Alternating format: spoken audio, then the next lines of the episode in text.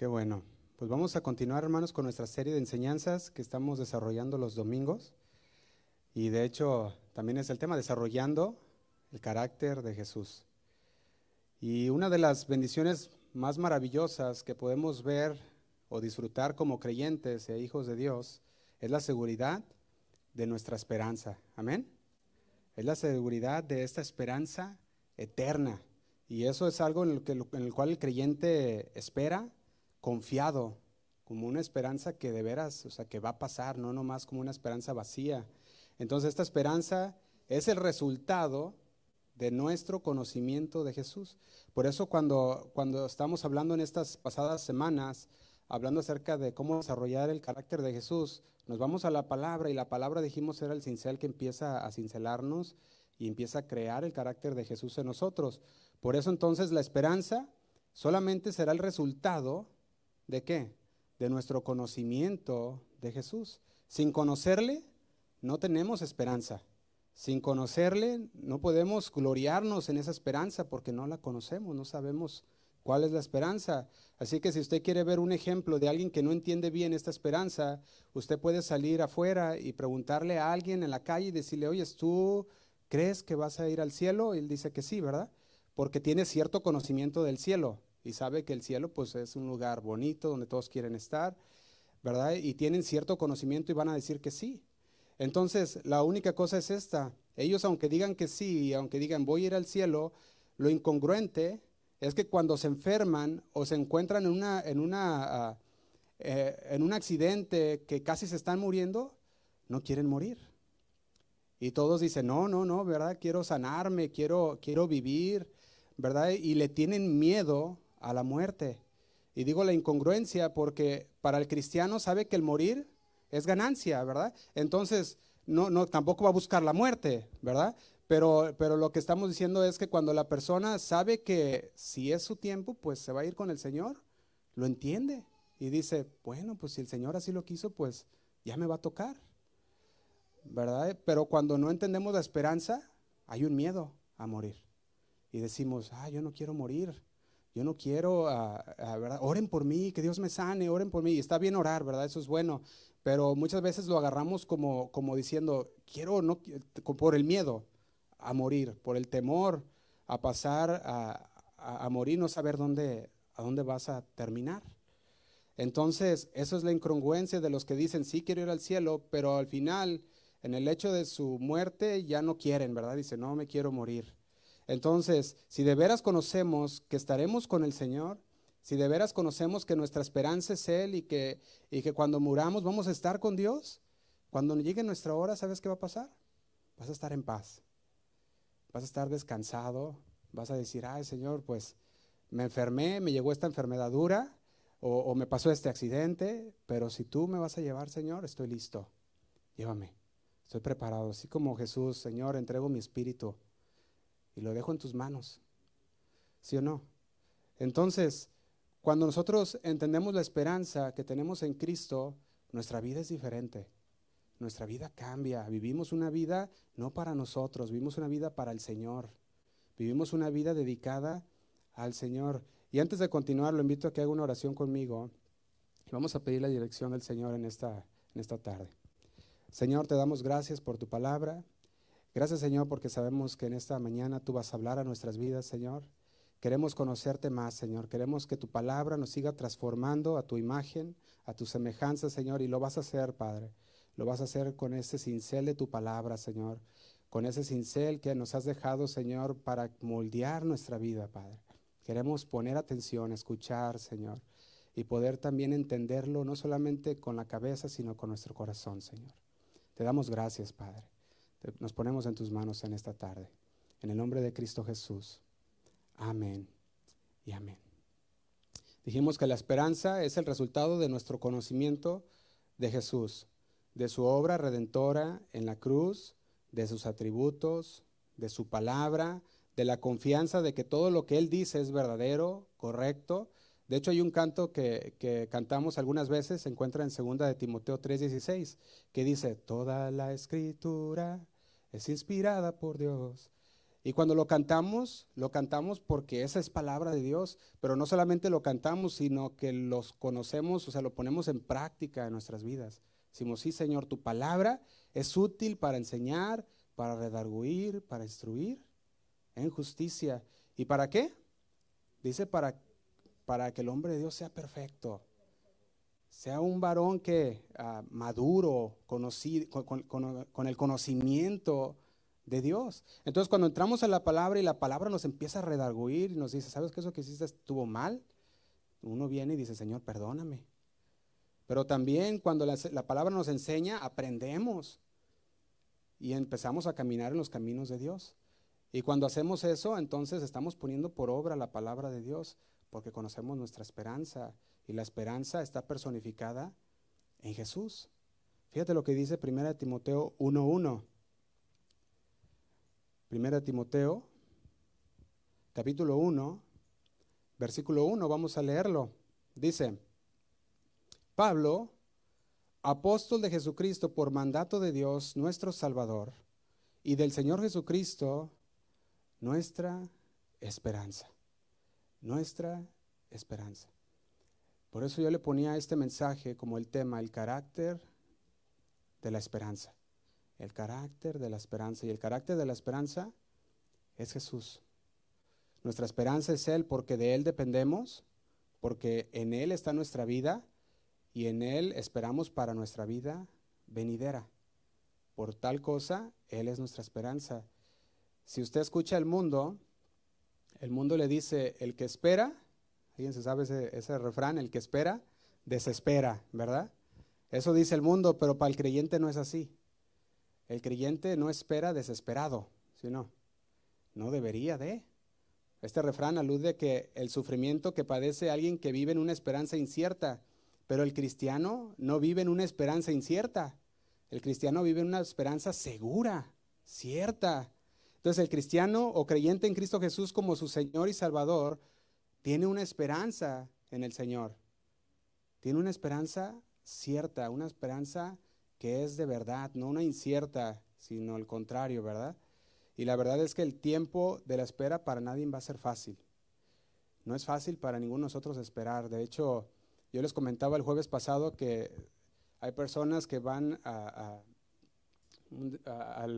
a, las urgencias, ¿verdad? Al salón de urgencias y van con un dolor, ¿verdad? Extremo y, quieren que los atiendan, pero les dicen, ¿verdad? Ahorita, en un momento, y ahí está el dolor, ¿verdad? Y esa persona está esperando, pero con dolor, ¿verdad? Está diciendo, ay, me está doliendo. Y hay otras veces que vas a un chequeo del doctor y tú entras y te dicen, sí, en unos minutos lo atienden, no tienes, no te duele nada, pues estás esperando. Y para muchos dicen, ay, pues nomás perdiendo el tiempo, ¿verdad? Esperando a que me atiendan. Pero para el Señor no perdemos el tiempo cuando esperamos. Cuando estamos esperando en el Señor no estamos perdiendo el tiempo. Y eso es bien interesante cuando lo entendemos, porque mucha gente dice, no, no, no, es que esperar es perder el tiempo y lo cuentan como algo negativo. Pero en la palabra de Dios nosotros vemos que no, el esperar es algo bueno. De hecho, nosotros cuando esperamos al Señor estamos esperanzados en Dios, estamos confiados en Dios. Si no hubiera, si no hubiera una espera, no existiría la confianza o, la, ah, la, ¿cómo dijimos? La esperanza. Porque pues si ya lo tienes, pues ¿qué esperas? Pero como estamos esperando, estamos esperanzados en el Señor. ¿Sí o no? De hecho, la esperanza de los creyentes siempre debe de estar basada en el Señor. Amén. Siempre. Vaya conmigo a Romanos 15, versículo 13.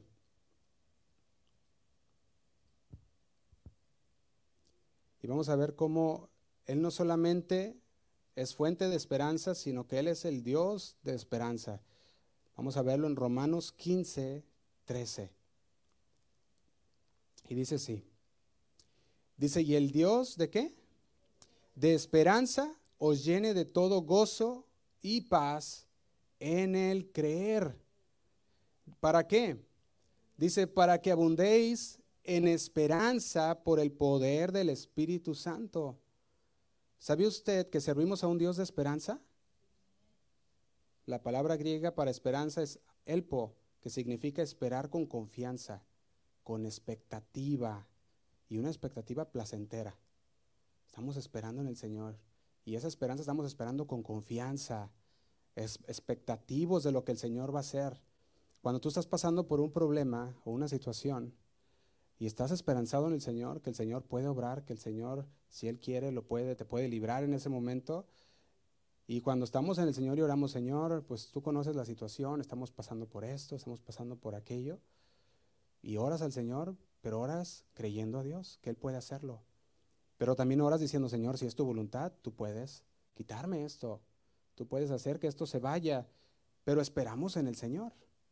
Y eso dice que hay una confianza en Dios, que si lo quite o no, estamos confiados en el Señor. Pablo presenta un concepto increíble, yo lo veía así en el versículo 13, ahí mismo Romanos 15, 13. Y si usted lo leyó con el entendimiento, pudo ver una palabra muy importante aquí. Bueno, hay muchas, ¿verdad? Pero hay una que es muy importante para lo que estamos viendo y es el 13 que dice, el Dios de esperanza os llene de todo gozo y paz en el creer. Pero luego agrega, ¿para qué abundéis? Y esta palabra yo la subrayaba, para que abundéis. ¿Por qué? Porque Él da a entender que puedes tener esperanza de sobra. ¿Qué es sobreabundar? Es tener tanto, salud, es tener tanto que sobra, ¿verdad? Que abunda, que fluye de ti y empieza a derramarse de, tan, de tanto que hay. Por eso dice, para que abundéis en esperanza, o sea que es algo excesivo, sobreabundante, rebosante, más allá de la medida. O sea, teníamos una medida de esperanza, pero cuando dice para que abundéis es para que no dejes de tener esperanza en el Señor. Para que cualquiera que esté desesperado Tú le puedes decir, es que hay esperanza en Cristo, y ellos a veces suena como, lo toman como una broma cruel, dice, ay, ¿cómo, cómo bromeas así, verdad? Que va a haber esperanza para mí, mira cómo estoy enfermo, mira cómo estoy así y allá. Pero la realidad es que la esperanza en Cristo es para todos, todo aquel que la quiera recibir. Por eso la palabra de Dios es verdadera. Él es un Dios de esperanza, una esperanza que va más allá de una medida cuando nosotros esperamos en Él confiadamente. La oración de Pablo por el pueblo de Dios era que se llenaran de qué? Dice, de todo gozo y paz. ¿En qué? En el creer. ¿Creer quién? En Jesús, en Cristo. Entonces, este debería ser el estado de cada creyente. Todos los cristianos deberían de estar llenos de gozo y paz. Por eso yo le quiero preguntar, ¿está usted lleno de gozo y paz en el Señor? Estás en el punto en el que tú dices, yo estoy lleno de gozo, aunque esté pasando por una situación, aunque estoy enfermo, aunque tenga esto, aunque tenga este problema encima, tú dices, yo estoy lleno de gozo, esperanzado en el Señor. Y no me quita la paz de Dios. Ese debería ser el estado normal para todos los cristianos. Porque si tú crees en el Señor, tú tienes ese paz, ese gozo en el Señor sabiendo que tu vida está escondida en Él. Yo les leí hace unos días Colosenses 3.1, se los vuelvo a leer. Colosenses capítulo 3, versículo 1, dice así, puede anotar si gusta, dice, si pues habéis resucitado con Cristo, buscad las cosas de arriba. Dice, si has resucitado en verdad con Cristo, busca las cosas de arriba. Dice, donde está Cristo sentado a la diestra de Dios. Y dice el 2, Poned la mira en qué? En las cosas de arriba. Y esta es una esperanza para nosotros. El Señor nos dice, tu mirada debe de estar no en el momento, no en la situación, no en el problema, no en la enfermedad, no en lo que estés pasando, ¿verdad? Cualquiera sea la situación, sino que en las cosas de arriba. Dice, no en las de la tierra, dice el 3, porque habéis muerto. Y si habemos muerto para las cosas terrenales, entonces, ¿por qué andamos siguiendo buscando con un afán las cosas terrenales? O buscando que el Señor nos libre de ciertas cosas cuando en realidad nuestra mirada debe de estar puesta en las cosas de arriba. Fíjate lo que dice el 3, porque habéis muerto y vuestra vida está escondida con Cristo en Dios. ¿Podemos entender esta frase? Si nuestra vida está escondida en Dios, ¿quién va a poder hacerte daño? ¿Quién va a poder entrar hasta tu vida? Nosotros cantamos hace un momento que el Señor es nuestro estandarte. alzamos bandera de, de victoria, porque el Señor nos ha dado la victoria. Dice, más que vencedores somos en Él. Y más que vencedores es algo que nosotros debemos de tomar y decir, Señor, yo tomo esa victoria, yo peleo porque tú me has dado la victoria. La victoria no se obtiene sentado, la, victoria se obtiene peleando. ¿Se recuerdan a Josué cuando lloró, uh, cuando lloró Moisés? ¿Verdad? Que decía, pues se murió, ¿verdad? Ya falleció y, falleció y, el Señor le dijo, ¿qué haces? Levántate y cruza, y, cruza el río, ¿sí o no? ¿Qué le dijo? Cruza porque tienes, tienes que entrar a esa tierra que yo les he dado. Pero se requería que se levantara y que peleara. Nosotros tenemos una esperanza en Cristo, pero eso no significa que nos esperamos sentados. Significa que peleamos la buena batalla de la fe. Significa que corremos la carrera que el Señor nos ha puesto, en la que el Señor nos ha puesto. Y la carrera es una carrera de obstáculos. ¿Cuántos obstáculos tienes tú en esta semana? ¿Cuántos llegaron? Me imagino que esta semana brincaste muchos obstáculos. Y estás aquí por la gracia de Dios, ¿sí o no? Estuviste brincando un obstáculo, un obstáculo y llegaste por la gracia de Dios hasta este lugar y una vez más puedes decirle Señor, gracias Señor, porque tú me libraste, porque tú me rescataste. Dice el 4, cuando Cristo vuestra vida se manifieste, entonces vosotros también seréis manifiestos con Él en gloria. La esperanza de Jesús en nosotros es que un día seremos manifestados con Él en gloria. Y por eso justamente es que nuestro estado siempre debe de ser de gozo y paz. Cada día. Por eso cada día que pasa nosotros podemos decir un día menos para nuestra junta celestial. Un día menos. Y el día que hoy se acueste usted diga, un día menos para conocerte, Señor. Y darle gracias al Señor. Yo le quiero preguntar, ¿está su vida escondida en Cristo? Entonces confíe en Él. Tenga esperanza en el Señor. Y hay un salmo, el Salmo 16, lo invito a que vaya conmigo en su Biblia. Salmo 16, versículo 1. Este es un salmo que hace referencia a la resurrección de Cristo. De hecho, cuando lo leía decía, wow, fíjate el salmo, ¿verdad? 16, como ya hacía referencia al Señor orando, a Jesús.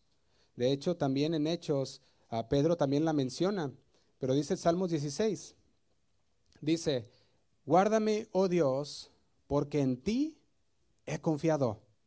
Dice el 2. Oh alma mía, dijiste a Jehová, tú eres mi, Señor.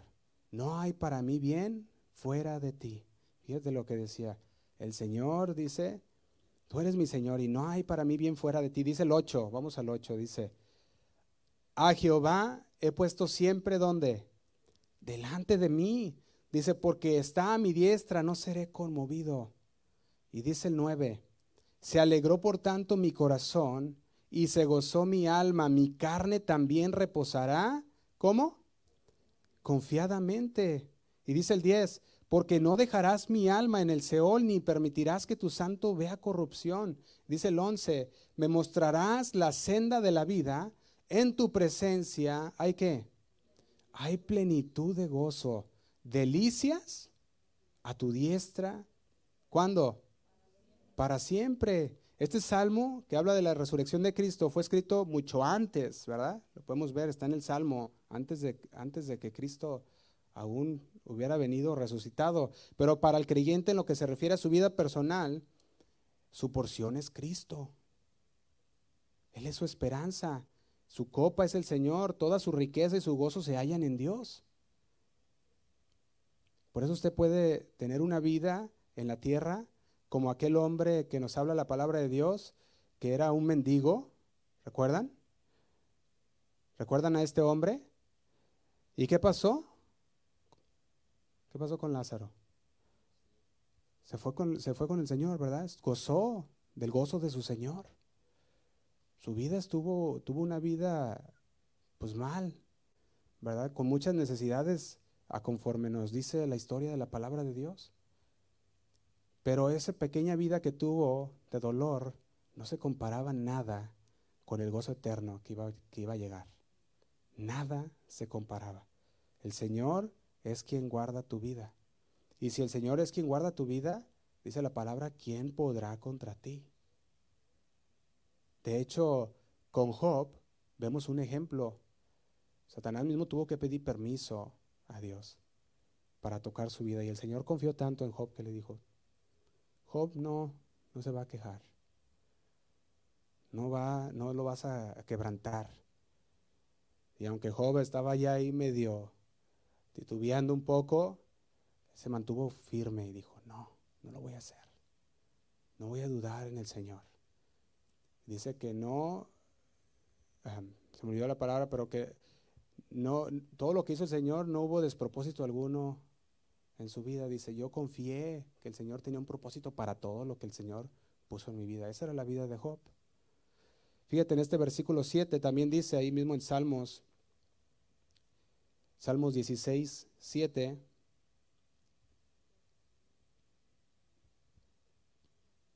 Dice, bendeciré a Jehová que me aconseja, aún en las noches, ¿qué dice? Me enseña mi conciencia. Fíjate, si vivimos en comunión con Dios, nosotros también vamos a poder alabar a Dios. Vamos a poder alabarle en medio de cualquier situación, circunstancia. Va a haber la alabanza en nuestra boca siempre. Por más que puedas estar pasando problemas, vas a estar con la alabanza a Dios en tu boca. De hecho, cuando nos quejamos de las situaciones, estamos, demostrando desconfianza en Dios. Cuando estamos quejándonos y quejándonos, estamos diciendo, no confiamos en el Señor.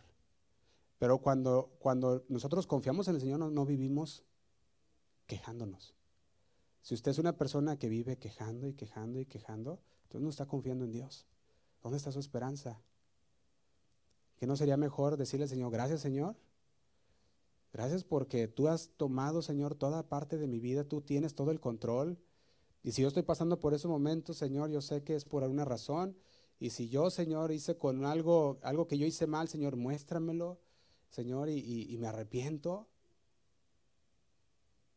Pero si no, Señor, que se haga tu voluntad.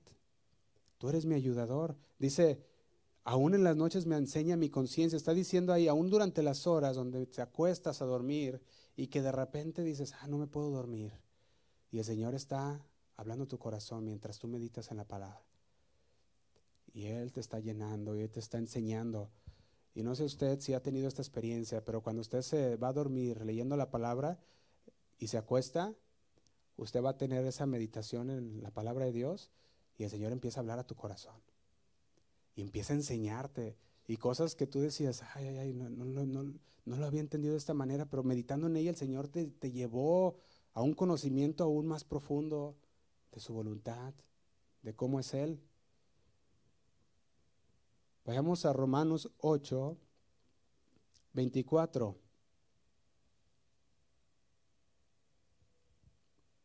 Romanos 8, 24.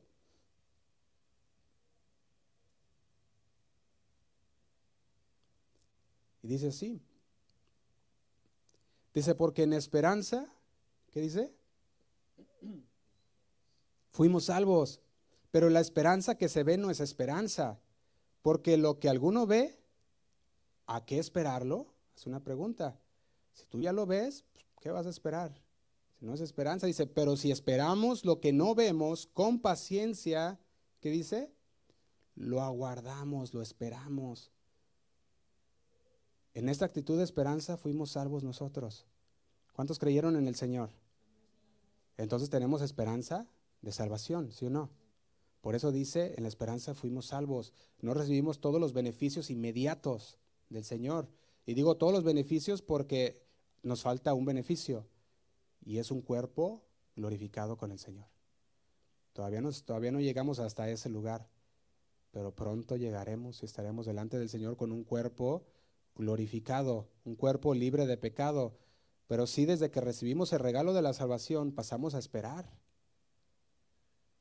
Usted recibió al Señor, usted está en espera para una resurrección eterna. Está en espera para una vida eterna. Y aunque la vivimos desde aquí ahora, aquí ahora nuestro cuerpo todavía se enferma, nuestro cuerpo todavía padece de situaciones, pero va a llegar aquel día en que tu cuerpo va a ser transformado. ¿No es esa una buena esperanza en el Señor?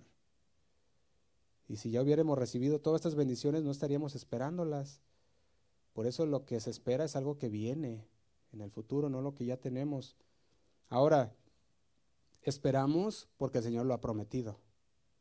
Y si el Señor lo ha prometido, esa es una buena esperanza a tener. Porque muchos esperan en cosas que Dios ni siquiera prometió. Ay, espero, espero y espero y estoy, estoy esperando y el Señor dice, no, pues ni te lo voy a dar. Así que ni te acomodes, ¿verdad? Y muchas veces, ay, estamos, no, yo estoy esperando, ¿verdad? Y, lo declaro y lo confieso y lo decreto, ¿verdad? Y así va a ser. Y el Señor dice, sí, pero tú quieres aquel trabajo que te va a apartar de mi voluntad. Y tú me dijiste que se hiciera mi voluntad, así que pues mi voluntad es que, que no te lo doy. Ahora nosotros, ahora como dicen, ¿verdad? Aguantamos vara cuando el Señor nos dice así. Que el Señor nos dice, eso quieres tú, pero eso no es lo que quiero yo. Y decimos, sí, Señor, lo que tú quieras, Señor. Eso, eso es lo que yo quiero. Porque podemos tener esperanza en muchas cosas, pero si no está en una esperanza, en una promesa del Señor, entonces tu, tu, esperanza puede ser vacía. No puede ser una esperanza ah, eh, certera. Por ejemplo, una buena esperanza sería esperar en que aquellos, tus familiares, sean salvos, porque la palabra de Dios dice que tú y tu casa, ¿qué dice? Serán salvos. Y tú puedes esperar en esa promesa del Señor y orar por ellos y hablarles y esperar en Él y esperar en Él y esperar en Él. Y créeme, y lo he visto, que muchas veces, aunque sea el último minuto, el Señor cumple su promesa. ¿La gloria a Dios? Cuando podemos tener esperanza en el Señor, nuestra perspectiva cambia. Ya no vemos las cosas iguales a como las veíamos antes. Romanos 15, 13 dice así, lo acabamos de leer, pero se los vuelvo a leer, dice Romanos versículo 15, capítulo 15, versículo 13, dice, y el Dios de esperanza os llene de qué? De todo gozo y paz en el creer, para que abundéis en esperanza por el poder de qué? Del Espíritu Santo. El Espíritu Santo nosotros nos da el poder ¿Para qué? Para abundar en esperanza en el Señor. Dice, abunda en el Señor. Abundar en esperanza significa tener gran paciencia. Significa que tengamos una, una, paciencia suficiente para esperarlo, pero esperando con gozo y paz, no con sufrimiento, con un gozo y paz, una expectativa, Señor, estoy pasando por esto, pero tú vas a obrar. Porque yo sé, Señor, yo sé que tú lo vas a hacer. Y si no lo haces, Señor, yo sé que tú vas a obrar algún algo porque tú obras todo para bien, lo dice tu palabra. Estamos contentos y gozosos y estamos tranquilos en paz. Y Cristo viene y nos llena de ese gozo y paz con su Espíritu Santo. Y es cuando nosotros entendemos que todo está bajo control, que el Señor no ha perdido el control de la situación. Cristo convertirá sus sentimientos de desesperanza en regocijo, el llanto, dice, en alegría. Salmo 30, versículo 11 lo dice así. Se lo leo. Salmos 30, versículo 11 dice, has cambiado mi lamento en qué? En baile, en gozo. Desataste mi silicio y me ceñiste de alegría. Aquella persona que decía, ay no, me muero, ya no, ya no voy a salir de esta situación. Y el Señor le dice, te desata de aquella muerte, te salva. Yo esto lo pude ver ah, en varias ocasiones ah, en mi vida, pero también en la vida de otros cuando me contaban y decían, ¿sabes qué? Yo estaba al borde de la muerte y ah, había una persona que tuvo un accidente automovilístico muy feo y ese accidente automovilístico, ¿sabe? No me acuerdo ya cuántos huesos se quebró, más de 50 huesos se había quebrado. Entonces, ¿te imaginas cómo estaba? Y, y, es familiar. Y, y, estaba, y estaba mi esposa diciéndome, que, fíjate lo que pasó, chocó y todo está quebrado, ¿verdad? Y, y estaban orando por ella y por ella y orando al Señor. ¿Te imaginas? Chocó de frente contra otro carro en la noche a una velocidad alta, no, pues. Y el Señor la sanó y está caminando y está sana, ya va a tener un bebé y está por todos lados. Ese es un, e, ese es un testimonio claro de que el Señor desató su silicio y la señó, la señó de alegría. Pero también es algo espiritual. También es el momento que va a llegar cuando lleguemos con el Señor.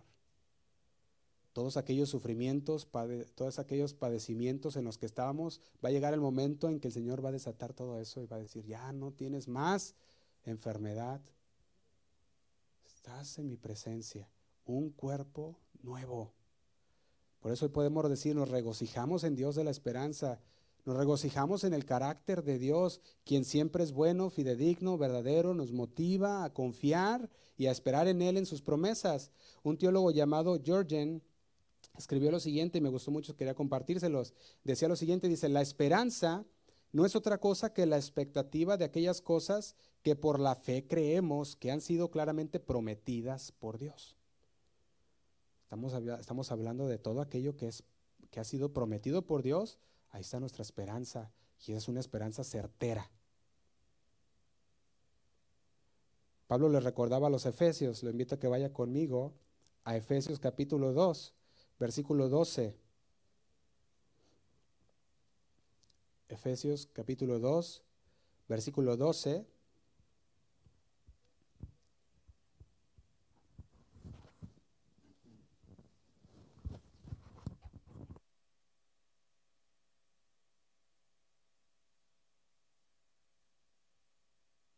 ¿Lo tenemos? Dice así. Dice, en aquel tiempo estabais sin Cristo, alejados de la ciudadanía de Israel, ajenos a los pactos de la promesa, sin esperanza y sin Dios en el mundo. Antes de venir a Cristo, dice la palabra, estábamos sin esperanza y sin Dios. Pero dice el 13, pero ahora en Cristo Jesús, vosotros que en otro tiempo estabas lejos, ¿qué dice? Habéis sido hechos cercanos por la sangre de Cristo, por el sacrificio de Cristo en la cruz.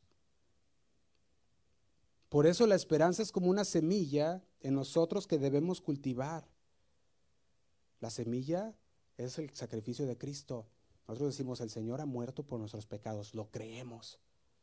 Y empezamos a cultivar esa esperanza. El Señor, yo estoy esperanzado porque sé que un día tú vas a venir por mí. Señor, estoy esperanzado que un día te veré. Señor, yo estoy esperanzado que todo obras para bien. Señor, yo estoy esperanzado que, que no hay nada que tú no puedas suplirme. Todas nuestras necesidades, dice la palabra, que las suple. Si tú tienes que vestir el día de hoy es porque Dios te suplió, ¿sí o no? Si tú tienes que comer es porque Dios lo suplió. La esperanza es la que nos lleva a vivir cada día glorificando a Dios. Por eso, hermanos, cada que usted viene, juntos aprendemos la palabra de Dios, la palabra de Dios nos enseña, nos redarguye, nos corrige, nos instruye y le conocemos más y más. Y nos afirma más y más en la esperanza. Porque cuando usted viene y escucha la palabra, cuando usted está en su casa y abre su Biblia y, y escudriña la palabra, el Señor lo está afirmando en esa esperanza y vive afirmado en Dios. Todos los días. Todos los días el Señor nos afirma. Y lo conocemos más y más. Por eso cuando hablamos del carácter de la esperanza o, desarrollando el carácter de Cristo, ese carácter no se desarrolla si nosotros no estamos alimentándonos de la palabra de Dios. Si no estamos leyendo la palabra de Dios. Pero cuando la estamos, nos metemos a ella, la escuchamos, la escudriñamos, el Señor sigue formando su carácter en nosotros. Y necesitamos la esperanza para vivir cada minuto de nuestra vida, ¿sí o no? ¿Se imagina vivir sin esperanza? Qué feo, vivir sin una esperanza. Sería una vida vana vivir sin esperanza. De hecho, Pablo le escribió a los Corintios, vaya, primera de Corintios, capítulo 15, versículo 44. Primera de Corintios 15, 44.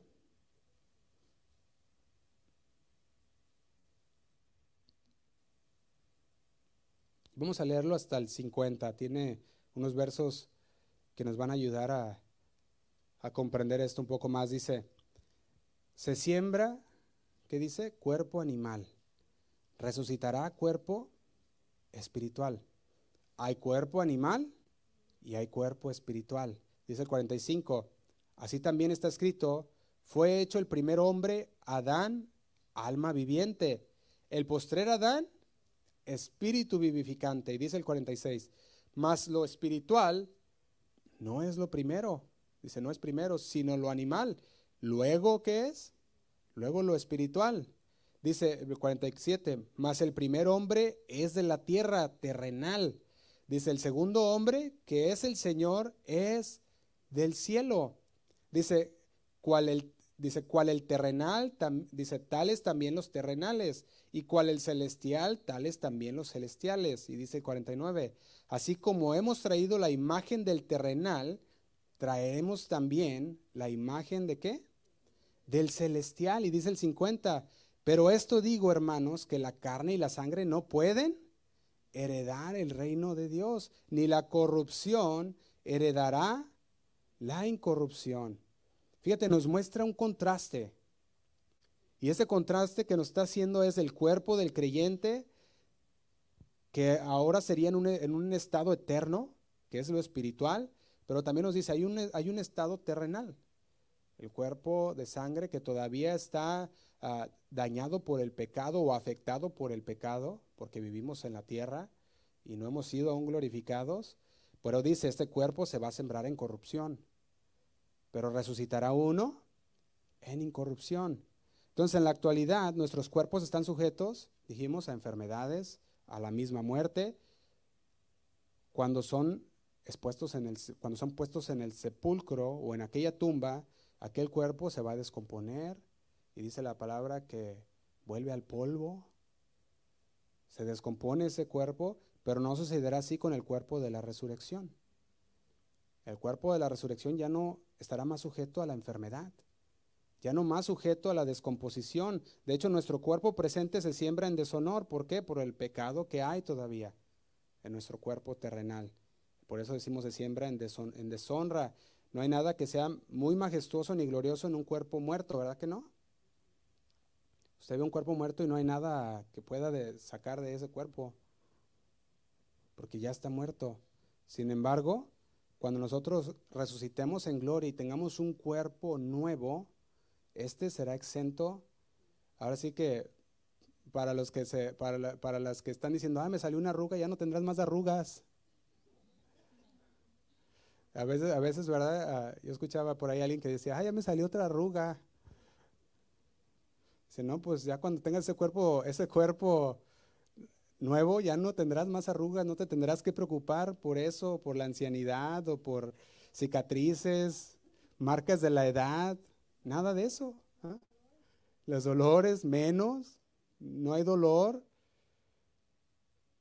Si siembra este cuerpo en debilidad, resucitará en poder. Con la llegada, nosotros de a, los años, mientras los años van pasando, nos vemos cada vez más y más cerca de, con el Señor, ¿sí o no? ya va diciendo, ah, ya, me voy acercando al Señor. Y yo todavía le digo, Señor, yo no sé cuándo me vayas a llevar a mí, pero ojalá que me dejes un tiempo, si no, pues también nos vamos, cuando tú quieras, ¿verdad? Y hubo un momento en el que el Señor me tuvo a punto, ¿verdad? Y, caí en el hospital y estuve en, estuve en el hospital unas semanas y, y yo ya decía, pues yo creo que, yo creo que ya, yo creo que ya nos vamos con el Señor, ¿verdad? Y luego más ahorita con lo del COVID que salió, yo creo que todos llegamos a un momento, bueno, algunos, llegamos a un momento que pensamos, a lo mejor ya no la salimos de aquí. Especialmente con los números que se veían de muerte, de mortandad, pero el Señor nos guardó. Pero va a llegar un momento en que usted se va a despojar de toda aquella, le podemos decir, añadidad, ¿verdad? Todos aquellos años y va a llegar el momento en que va a llegar delante de la presencia del Señor y se va a ver, vas a decir, ay, ¿dónde quedaron las arrugas? ¿Dónde quedaron las canas? ¿Dónde quedaron el dolor de las piernas, de la espalda? Se va a ver rejuvenecido en el Señor Esa es una esperanza buena en el Señor. Transformados. Si usted tenía una enfermedad, de repente si ya no tengo esta enfermedad. Si usted tenía un, desmembramiento, va a decir, ah, ya tengo mi brazo, tengo mi dedo, tengo, ya, puedo caminar. Si usted a lo mejor sufría mucho y va a llegar por algún dolor, va a llegar y va a decir, ya no tengo dolor. Esa es la esperanza que el Señor nos da. Y yo me pongo a pensar muchas veces y digo, Señor, ¿cómo va a ser ese cuerpo celestial? ¿Cómo va a ser ese cuerpo glorificado? Y, yo veía unas palabras que el Señor, ah, les, voy a, les voy a leer estos versículos, a lo mejor nos funde un poco los fusibles por un momento, pero sí aguanta, ¿verdad? Juan 20, 19 dice así. Juan capítulo 20, versículo 19. Dice el 19. Cuando llegó la noche de aquel mismo día, el primero de la semana, estando las puertas ¿qué? Cerradas en el lugar donde los discípulos estaban reunidos, por miedo de los judíos, vino Jesús y puesto en medio les dijo, paz a vosotros. Cuando tú lees este, el contexto, puedes ver que es después de la resurrección de Cristo. Aquí ya es Cristo resucitado en un cuerpo nuevo, en un cuerpo que ya, ah, que cuando lo vemos aquí, Él ya pasó una, la barrera de la puerta, o sea, la puerta ya no tuvo, ya no, ya no estaba esa dimensión. Jesús entró y sabemos lo que dice este versículo dice que las puertas estaban cerradas, pero Jesús apareció en medio de ellos. Y usted puede imaginarse cómo va a ser, cómo será aquel cuerpo celestial. Y yo veía, bueno, es que el cuerpo pasó por esa puerta, no lo, no estaba, no, estaba bajo las reglas terrenales de que, pues, está una pared no puedes pasar. Pero aquel cuerpo ya no.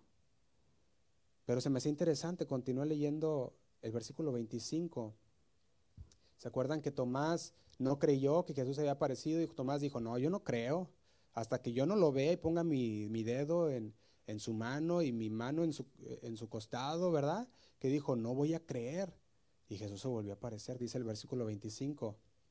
Así, si no viera en sus manos la señal de los clavos y metiere mi dedo en el lugar de los clavos y metiere mi mano en su costado, no creeré. Y yo le pregunto, ¿se puede tocar un espíritu? Un espíritu no se puede tocar porque un espíritu no tiene cuerpo. Pero el cuerpo, el Señor estaba, era un cuerpo, un cuerpo que se podía tocar. Y por eso digo, puede fundirnos un poco los fusibles. Fíjate, el 26 dice así. Dice, ocho días después estaba otra vez sus discípulos dentro y con ellos Tomás. Llegó Jesús estando las puertas cerradas y se puso en medio y les dijo, paz a vosotros. Luego, dice el 27, dijo a Tomás, Tomás, ¿verdad? A ver, ven para acá. Vamos a hablar, ¿verdad? Yo creo que lo debe haber dicho, ha dicho Tomás todo blanco, ¿verdad? Pálido. Y ahí va, va caminando al Señor y le dice de la siguiente manera, dice el 37, estamos en el 30, no, perdón, 27, dice, luego dijo a Tomás, pon aquí tu dedo y mira mis manos, y acerca tu mano y métela en mi costado. Y no seas incrédulo. Dice, puedes ver, puedes tocar. No seas incrédulo, Tomás. Ese es un cuerpo que no está, no se basa en ninguna ley terrenal, no, no está bajo las leyes terrenales del el tiempo, de la muerte, de la sangre, del espacio en el que está, porque se aparecía. Y le dice, tócalo, Tomás. Y dice el 29, Jesús le dijo, porque me has visto, Tomás, creíste. Bienaventurados, ¿qué dice? Los que no vieron y creyeron. ¿Cuántos han creído? Amén. Son bienaventurados en el Señor. Y el Señor nos da una esperanza. ¿Lo quieres más claro? Vaya a Lucas 24, 36. Lucas capítulo 24, versículo 36. Y vamos a leerlo. ¿Lo tenemos? Lucas 24, versículo 36 dice así. Mientras ellos aún hablaban de estas cosas, Jesús se puso otra vez, dice ahí, en medio de ellos, ¿verdad?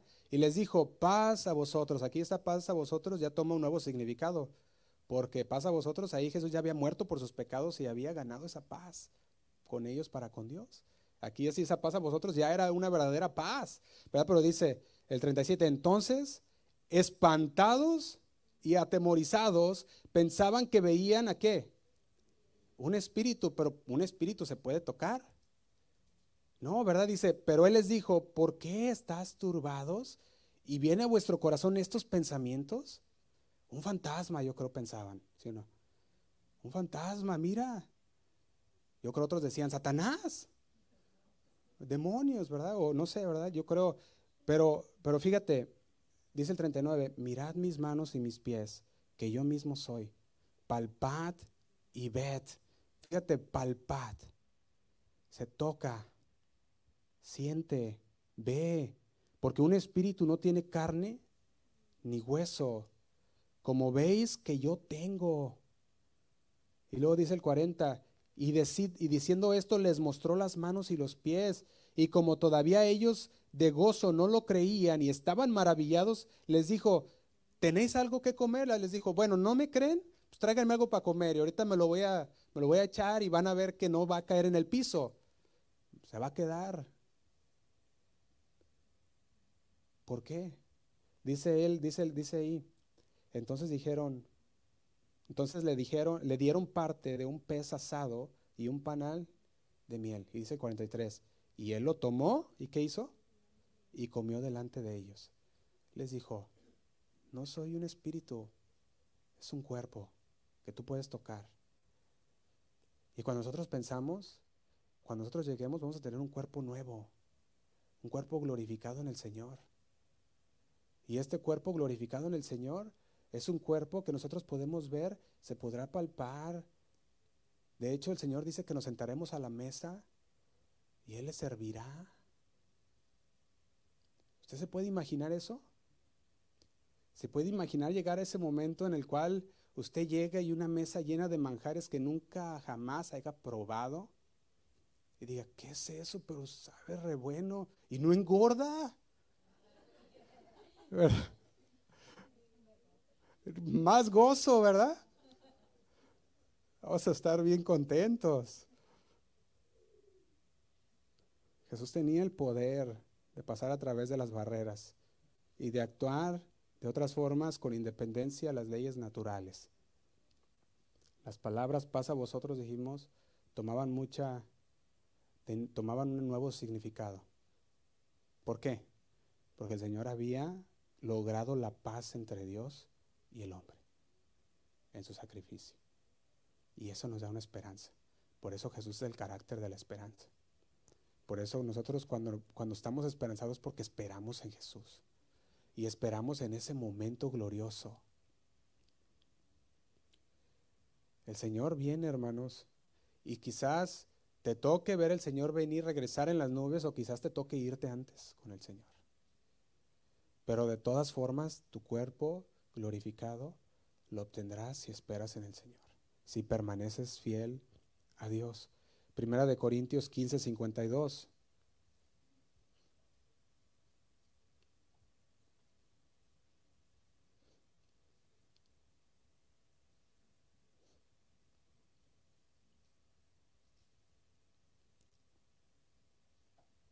¿Tenemos?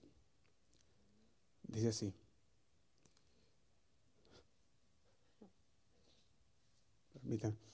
Es el 52. En un momento, en un abrir, ¿y qué dice? Y cerrar de ojos. Fíjate qué tan rápido. Dice, al final, dice, a la trompeta final. O al final trompeta, dice, porque se tocará la trompeta y los muertos serán resucitados incorruptibles y nosotros seremos, ¿qué? Transformados. Y dice, porque es necesario que esto, que esto corruptible se vista de incorrupción y esto mortal se vista de inmortalidad.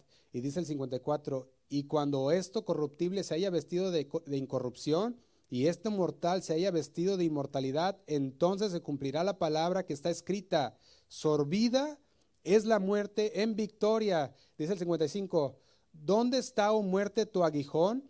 ¿Dónde, oh sepulcro, tu victoria? Y dice el 56, ya que el aguijón de la muerte es el pecado. Y dice, y el poder del pecado, la ley. Y dice el 57, más gracias sean dadas a Dios que nos da la victoria por medio de quién? De nuestro Señor Jesucristo. ¿Le damos gracias al Señor por eso? Nuestra esperanza de gloria. Necesitamos esta esperanza para ver siempre adelante, para ver más allá de nuestras narices. Lo necesitamos. De otra manera, tú nomás estás viendo el problema enfrente y no, te sales de ahí. Ah, es que estoy, tengo y no puedo salirle de aquí. Pero cuando pasas y pones tu enfoque más arriba y miras a Jesús, no hay problema. No hay problema que el Señor no pueda solucionar. Salmos capítulo 5, vamos terminando hermanos. Salmos 5, versículo 11.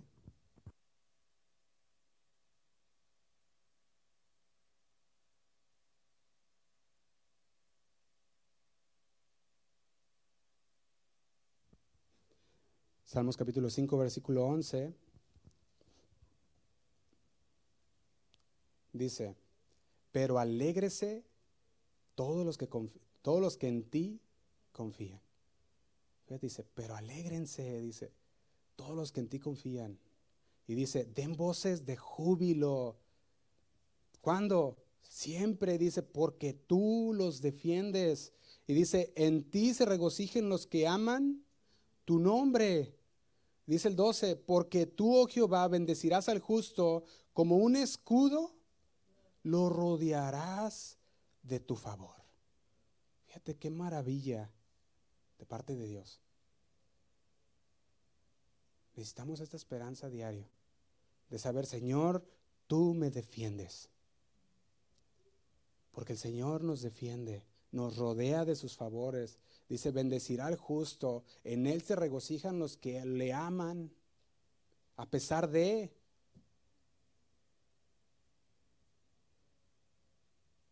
Juan 16:33, el Señor decía de la siguiente manera, Decía, estas cosas os he hablado para que en mí tengáis paz. Yo les he advertido, dice el Señor, para que estén en paz conmigo. Dice, en el mundo tendréis aflicción. El Señor estaba diciendo, es normal. Vas a pasar por momentos difíciles, es normal. Vas a pasar por momentos de pruebas, es normal. ¿Vas a ser tentado? Sí, vas a ser tentado. Yo fui tentado, dice el Señor. ¿Cuánto más tú vas a ser tentado? Pero el Señor dice, pero confiad, yo he vencido al mundo. Confiad. Si nosotros confiamos en Él, si nuestra esperanza está en el Señor, ¿qué hacemos? Confiamos. Porque Él ya venció. Nosotros peleamos la, la batalla diaria. Nos levantamos y decimos, Señor, yo sin ti no puedo, pero contigo sí puedo, Señor. Y vamos adelante y nos, ahora sí que nos, nos ceñimos de la palabra de Dios, nos vestimos de la armadura de Dios y empezamos nuestro día. Y vámonos. Y terminamos el día y dice la palabra que podemos estar firmes al final de aquella batalla. Porque recuerda que este mundo no es nuestro hogar, estamos en terreno enemigo. Mientras estamos aquí, el enemigo quiere hacer de las suyas con nosotros. Pero si estamos fuertes en el equipo de Dios, con las fuerzas de Dios, con aquella, con, aquella armadura de Dios, tú vences, porque el Señor ya venció y ya te dio la victoria. Y tú peleas y dices, por fe, el Señor ya venció. Como aquel, como aquel pueblo que empezó a marchar alrededor de las murallas de Jericó y empezaron obedeciendo a Dios a marchar hasta que se derrumbó aquella muralla. Y usted, confiado en la palabra de Dios, camina diario. Con la armadura de Dios y en obediencia a Dios, camina diario. Y las murallas que se levanten contra ti, toda aquella arma que se levante contra ti no prosperará. Es palabra de Dios.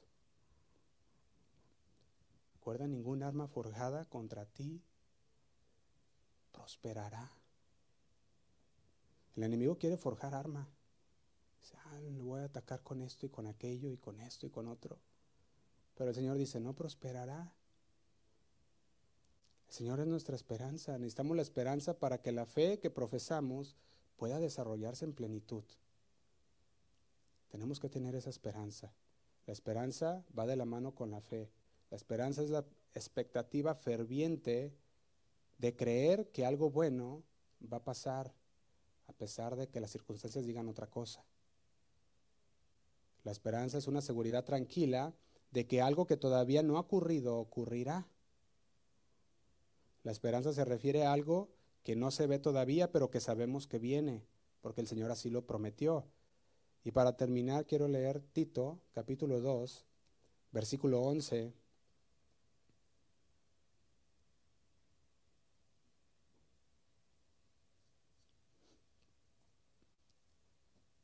Dice así. Dice, porque la gracia de Dios se ha manifestado para salvación a todos los hombres. Dice el 12, Tito 2, 12. Enseñándonos que renunciando a la impiedad y a los deseos mundanos, vivamos en este siglo sobria, justa y piadosamente.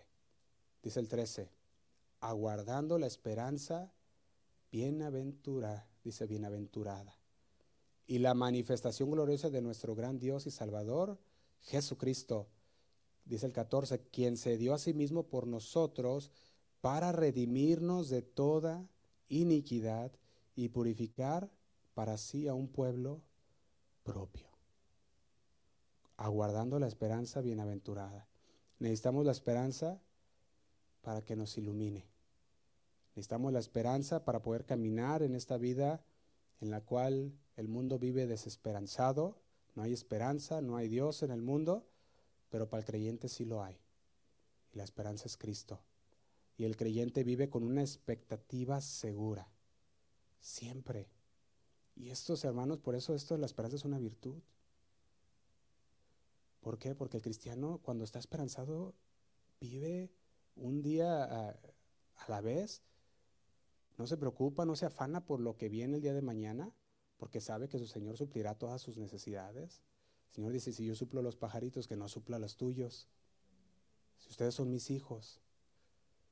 Y cuando el Señor nos dice eso y, tenemos esa, tenemos la palabra de Dios bien firme en nosotros, usted camina el día, de día a día y confiado en el Señor. Y usted pelea sus batallas diarias y el Señor le da la victoria. Y por más que el problema pudiera llegar a, usted y lo tuviera como a Job en cama, en su lecho de muerte, que dice, no, ya, ya, yo creo de aquí no paso, el Señor tiene el control aún en eso. Y si el Señor así decidiera llevarlo, usted va a gozar de un, de un lugar celestial que el Señor tiene preparado para usted. Así que cualquier cosa que usted pueda llegar a pasar es, no lo podemos comparar con la gloria eterna que el Señor tiene. Amén. Esa es nuestra esperanza de gloria. Jesús, quien murió por nosotros para darnos esta esperanza. Amén.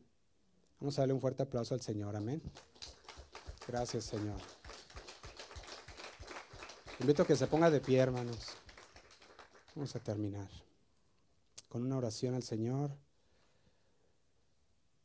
Gracias, Señor, porque tú eres bueno, Señor. Una vez más, tú nos alumbras, Señor, con tu palabra. Nos enseña, Señor, que tenemos una esperanza, una esperanza gloriosa, Señor, en ti. No importa, Señor, las situaciones, las circunstancias por las que estemos pasando, tú siempre, Señor, tú siempre estás ahí listo para ayudarnos.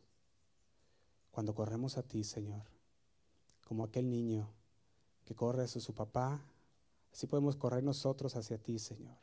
Y podemos decir, Abba Padre, podemos decir, tú eres mi Padre. Te damos gracias, Señor, por todo lo que has hecho en nuestras vidas y aún lo que vas a hacer. Gracias. Porque entendemos, Señor, que todo obra para bien. Y entendemos, Señor, que la esperanza la tenemos en ti. Y no en nada ni en nadie, sino solamente en ti, Señor. Por eso vivimos esperanzados. agradecidos contigo eternamente por tu poder, por tu amor, por tu misericordia, por tu favor. Gracias, Señor. Quiero poner en tus manos, Señor, a mis hermanos que están aquí en esta, en esta tarde. Gracias, Señor, por permitirles haber llegado, Señor, y haber escuchado de tu palabra, haber aprendido de ella. Gracias, Señor, porque tú sigues formándonos conforme a tu carácter cada día. Queremos, Señor, vivir esperanzados cada minuto, cada segundo de nuestra vida, enfocando nuestra mira, Señor, en ti. No enfocándonos en las cosas terrenales, ni en los problemas, ni en las circunstancias, sino mirando al que todo lo puede. Aquel que con su brazo fuerte nos libra y nos puede librar. Gracias, Señor. Ponemos en tus manos. En el nombre de Cristo Jesús oramos. Amén. Dios les bendiga, hermanos.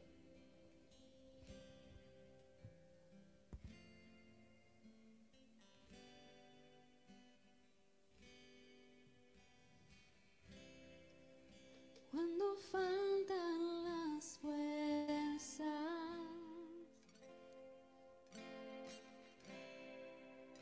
cuando no sé qué hacer.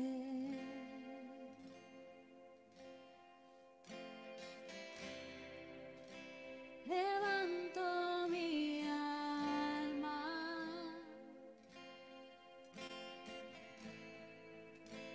a ti, mi Señor.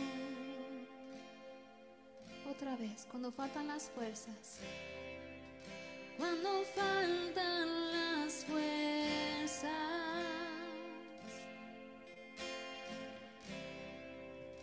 Cuando no sé qué hacer. Levanto mi alma. Levanto mi alma.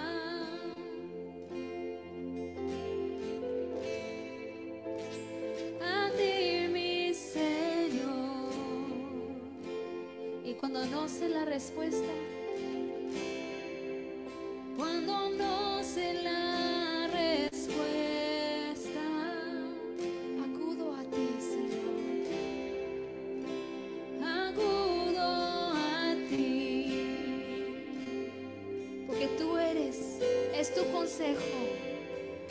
Porque sé que es tu consejo. Es lo mejor. Lo mejor para mí. Porque nadie me conoce.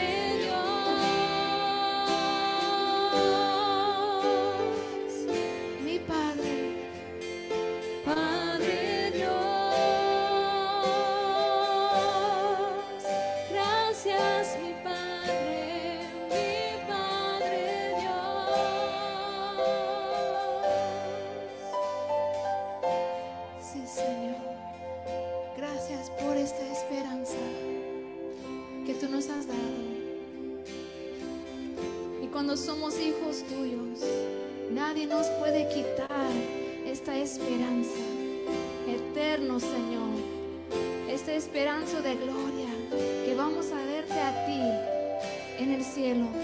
Y no tenemos que tener miedo, sino podemos vivir confiados. Gracias, Padre. Mi Padre Dios. Dale un aplauso al Señor, a nuestro buen Padre.